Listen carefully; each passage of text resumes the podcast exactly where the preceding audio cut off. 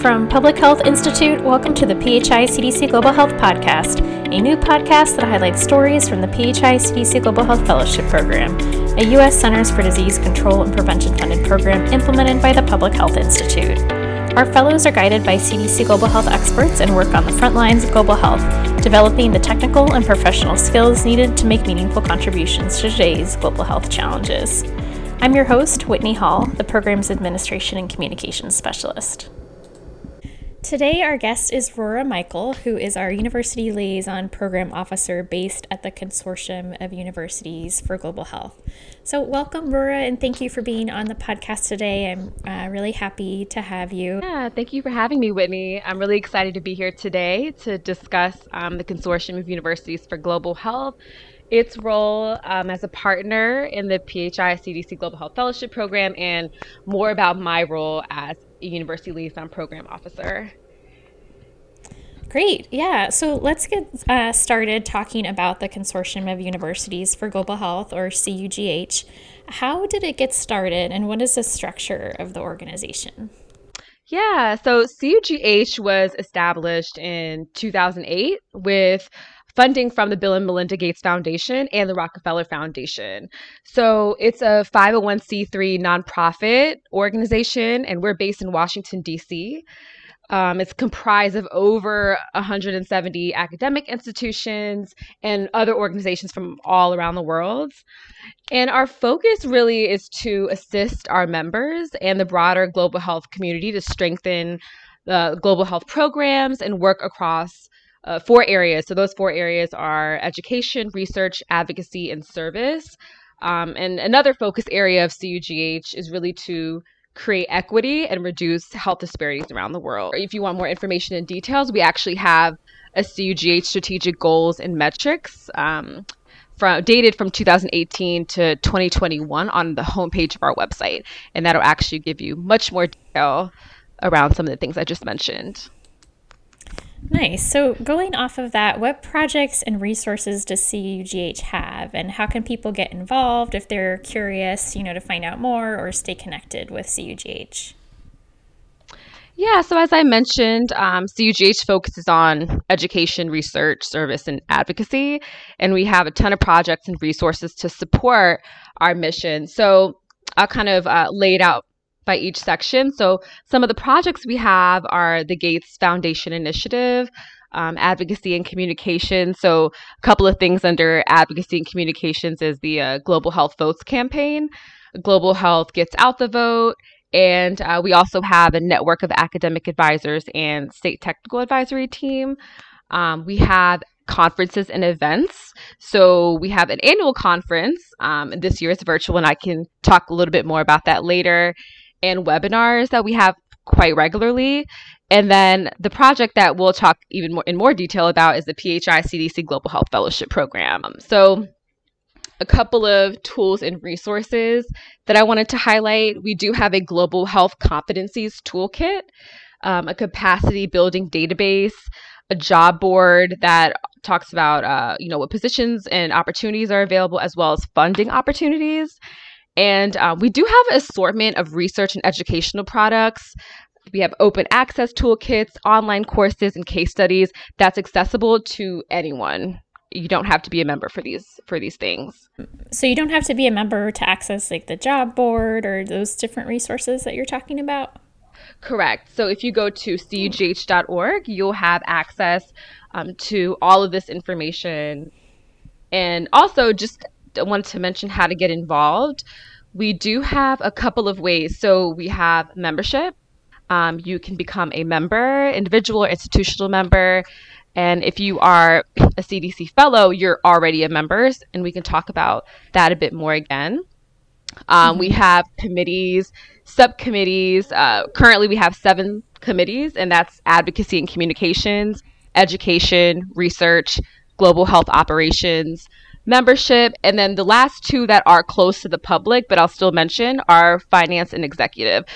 Um, and under that, we have seven subcommittees that fall under the education committee. Um, we also have working groups.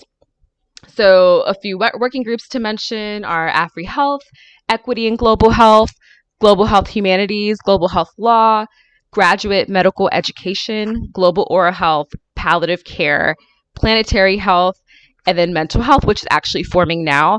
So, I, you know, I wanted to mention all of these different committees and working groups because um, if you're a member, you can apply to be part of a committee or a subcommittee. Um, and you can just email info at C U G H dot org. And the working groups, anyone could be a part of it. And you would email info at C U G H dot org. So you don't have to be a member to participate or even start a working group. That's great. I never knew that. That's really cool. Um, just that you all have so many different opportunities to be involved. Yeah. Uh, what is your role for C U G H and how do you support the P H I C D C Global Health Fellowship Program? Yeah, so um, again, I'm the University Liaison Program Officer. I've been in this position for um, about a year, almost a year now. Uh, so I really facilitate the communication between project staff and our academic members about the fellowship program. So I work to leverage the C U G H network that we have of thirty thousand to um, help support the program in a number of ways. Um, another area or a couple of other areas that I work on are outreach. So I worked with, you know, virtually and in person um, with a number of C E P H accredited institutions um, in the U S, and I conduct virtual and in-person information sessions. I participate in career fairs. Um, I do email campaigns, um, informational interviews, one-on-one connections with prospective applicants, and I also Uh, participate in a C U G H conference booth around the program. And the outreach is specifically to get the word out about the fellowship and um, provide more information to those who are interested. There is also the professional development aspect that I work on. Um, so I connect with fellows on a one-on-one basis um, or just, you know, in a group setting around professional development requests and assistance, and I help to really curate resources weekly, and I add it to a professional development database for fellows to access at any time. And I would say probably the, the last piece that I wanted to mention was the Global Health Workforce Panel. So the Global Health Workforce Panel is really a group of reviewers from academia who are affiliated with a C E P H accredited school. And they help to ev- evaluate and select each cohort of the P H I C D C fellows. So they also help to promote the fellowship program within their networks, and they provide fellows with professional development opportunities, which is really nice. So um, in my role, I manage the recruitment process by identifying these members uh, from our C U G H network who are affiliated with C E P H accredited schools, faculty and staff to participate in this rotating panel. And we, we select the G H W P every year before the fellowship applications go out. Great. And you're recruiting for that panel really soon, right? Yeah, actually the application to participate in the G H W P just went out this morning, um, and we'll be recruiting for the month of November. So we'll have that group identified by December. The year is going yeah. by fast. I feel like it's going to be December before we know it. So, um, right. What has been your career path leading up to C U G H? I know you have an M H A, and yeah, I'm just really curious to learn more about your background. Yeah, so I uh, went to University of Maryland College Park for undergrad, and I majored in public health, and then uh, took some time to work in a few settings doing some government contracting, and actually worked in the behavioral health space for a while. Um, and then went on to get my M H A, Master's in Healthcare Administration, from University of Maryland as well. And for the last few years, uh, up until my position here at C U G H, I really worked on a lot of uh, government contracts with different nonprofit organizations. So uh, some contractors uh, include, you know, SAMHSA, uh, HRSA, lots of government acronyms, uh, the C D C. Um, And yeah, I think those were the, those were the main ones uh, just to mention.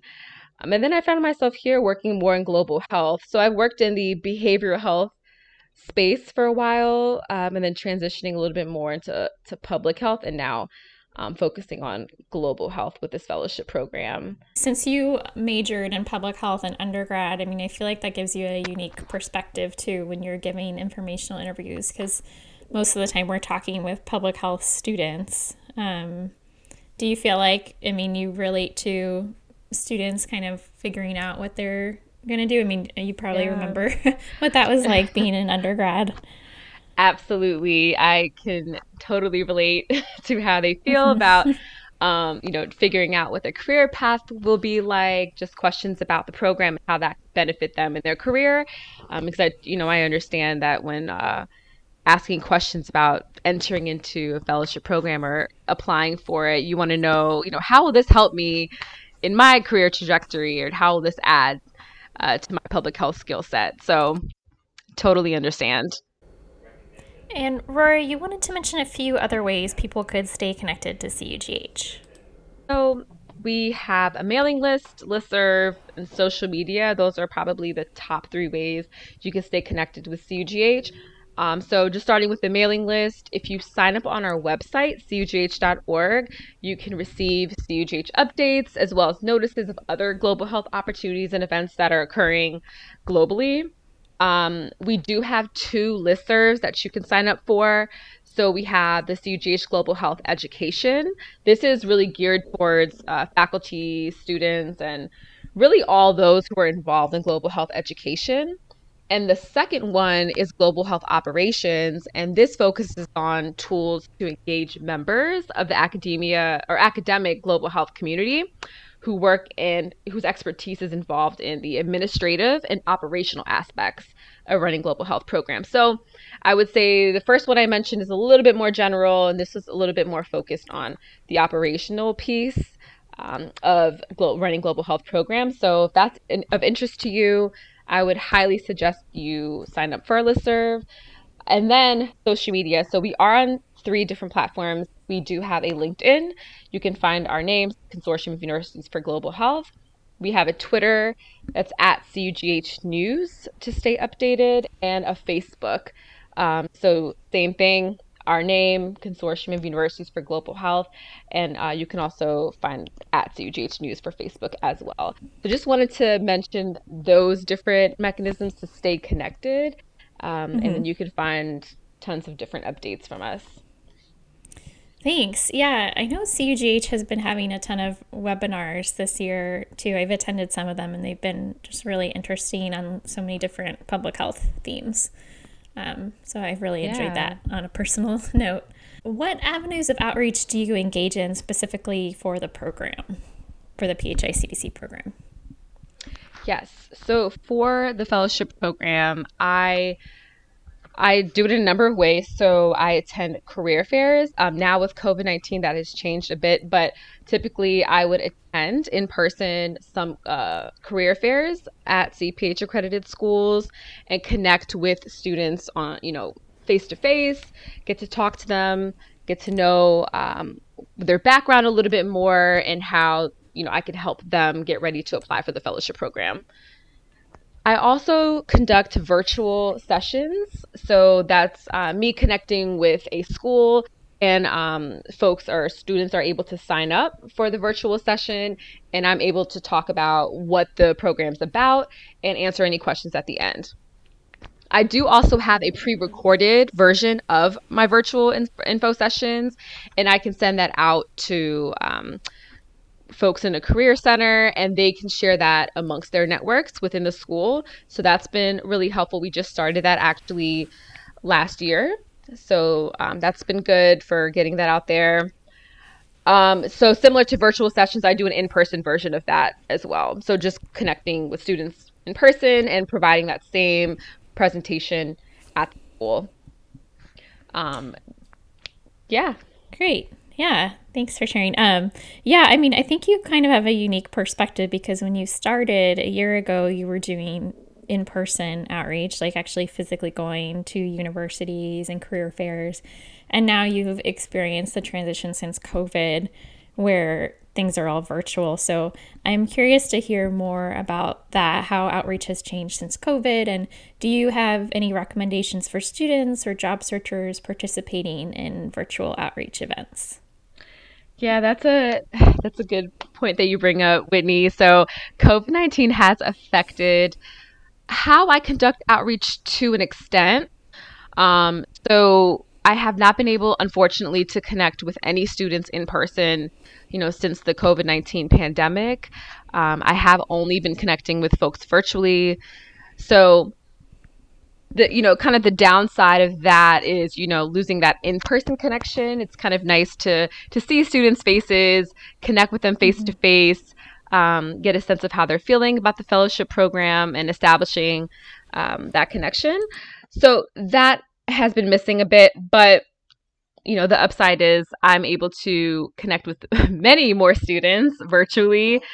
Um, you know, and I, I understand that there is that Zoom fatigue that we've all been talking about with everyone having to be online for everything, but I still feel that um, most of our virtual info sessions have been successful, with a lot of students actually attending a lot of the sessions and the career fairs. So that's been really nice. Um, even though I'm not able to travel to schools, I'm still hosting far more, it seems like, virtual sessions and connecting with students than I did last year. Um, so that's, I think that's probably a change. So I would say for recommendations, if you, you know, if you're interested in connecting, I would definitely sign up for any career fairs that your school might be hosting. And if it's not your school, there are schools that are opening it up to other universities in the area, um, or uh, some associations are hosting career fairs as well. So I would definitely sign up for those.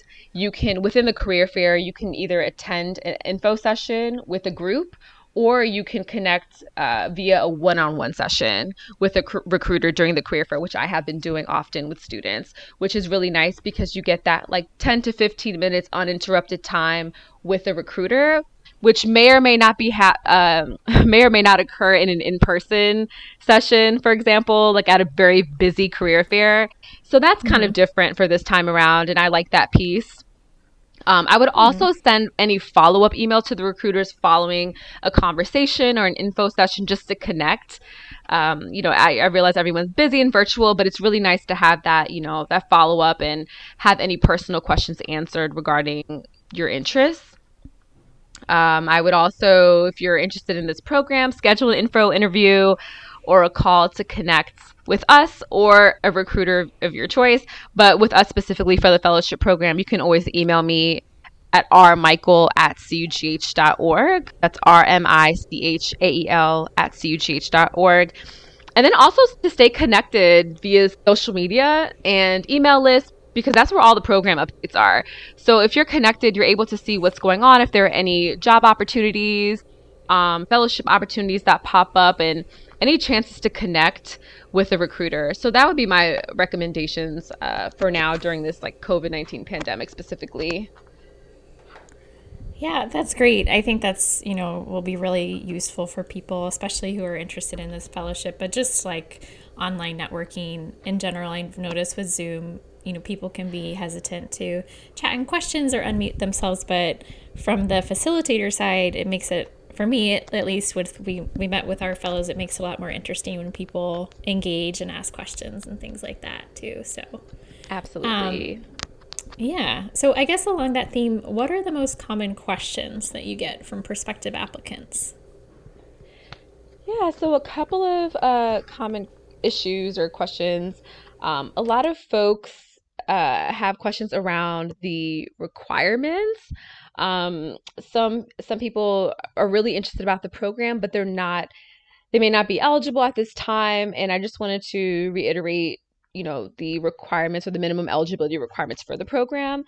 Um, so it's an M P H, M S P H, and a P H D degree within the last five years from a C E P H accredited institution. So an M S P H was actually just recently added for this year. Um, very recently, I think within the last few weeks. Before that, it was just an M P H and P H D. So it's really nice that we're expanding the requirements a bit. So again, M P H, M S P H, and P H D. Um, also, you must be a U S citizen and U S permanent resident in order to be considered for this program, and that's due to C D C security clearance. Um, and, I, you know, we do have a ton of international folks uh, who are interested in this program, which is great. It's just that for this particular uh, program, you do need those two minimum eligibility requirements to apply. Um, another I wouldn't say an issue, but maybe a question. Um, a lot of folks come in with a career change or in a little bit nervous or hesitant to apply because they feel like they wouldn't be competitive. Um, so, you know, they come in with a career change and say that they may not have enough experience in the track that they're interested in. And that's okay. We do have folks who do come in with a career change. Maybe they were doing something different or had a degree in a different area, a previous degree in a different area, and then now they just received their M P H, for example. Um, and I say that's totally fine. You can apply. I would get some experience within that time. Um, you can do that through, you know, a job, or you can do that through a volunteer experience or through your education.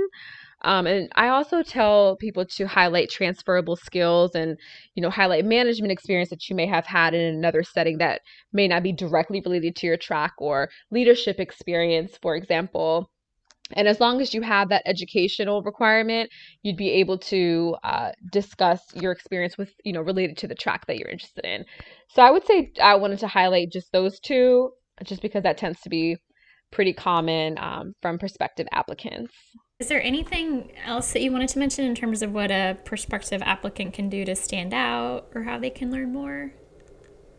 Yeah, so a couple of times a year, we do have informational interviews. Uh, so this is really an opportunity for you to connect with uh, someone from our program team and, you know, have time to answer questions that you have about the program specifically, or just get some background information. But also the really cool thing is you get to have a resume review consultation with us um, to answer any questions that you have and kind of prepare before you decide to apply for the program. So you can sign up for that, and I would encourage you to actually sign up for our listserv, not C U G H, but P H I dash C D C fellows dot org. If you go on there, you'll be able to get um, updates around when information informational interviews occur. So that's one way. I would also encourage you to explore our website. So again, the P H I website, that is really, really helpful. There's a ton of information on there that can help you decide on what track you'd like to apply for. Um, and then just more details about what the alumni are doing. I think there's the alumni profiles for you to check out. There's Meet the Fellows. You can see our current fellows to see what they're doing within their tracks. Um, there's a What is a Fellow tab that has track descriptions. Currently, we have six tracks. Um, so I would encourage you to read those to help you um, as you're applying for the program. And then also just a couple of tips for applicants. I would include language, international experience, and any technical or leadership experience in your resume. So that's what I typically share. These are not required for you to apply to the program. However, it is a plus. So um, again, if you have any language experience, any experience working abroad in any capacity, um, and then technical skills and leadership experience is, I think, really important to highlight. Oh, and we also have a fellows experience webinar. Um, this, this highlights uh, what fellows have been doing and what their perspective is on the fellowship program, which I think is really helpful to, for an applicant to hear. Yes, so many resources available. So yes, lots of things to check out. Um, great. Well, since you support our fellows with professional development opportunities, are there any recommendations you have for listeners about, um, you know, notable P D opportunities you have come across lately? Yeah, actually, and you mentioned this before, Whitney, so we have C U G H webinars. Um, we have so many that come up um, and that are being scheduled. We have actually um, a database full of pre uh, recorded or archived webinars that you can access.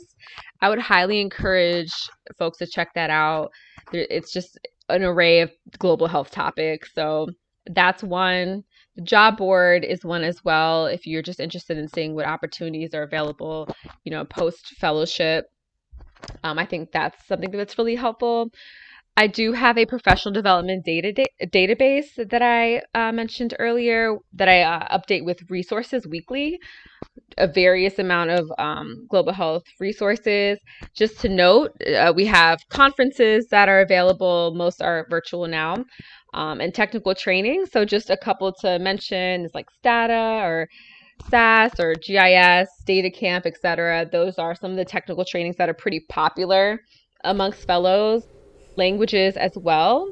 So, um, you know, especially depending upon where you're placed in the in the in the world, you'd want to probably take some language courses just to enhance your um, your skills there. Public speaking is another one, or a communications course.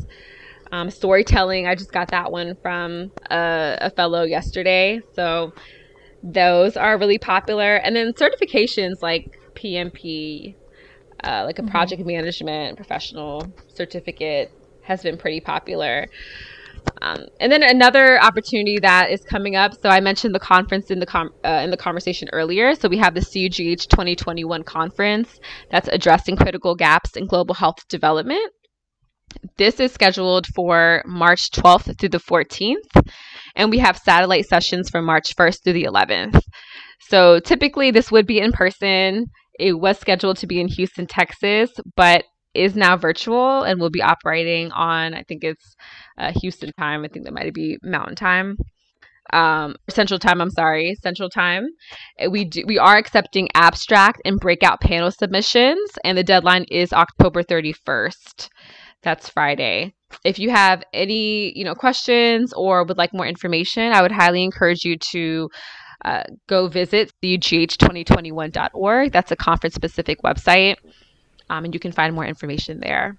Yeah, and the program will be participating in C U G H's conference and possibly some of our fellows also. So if people listening are attending, you can also connect with us that way. There's so many ways. so many. So. Well, thank you so much, Rora, for coming on and sharing more about C U G H and also all the amazing outreach you do for the program. Um, I know that it, it's so valued, and yeah, really appreciate hearing your perspective.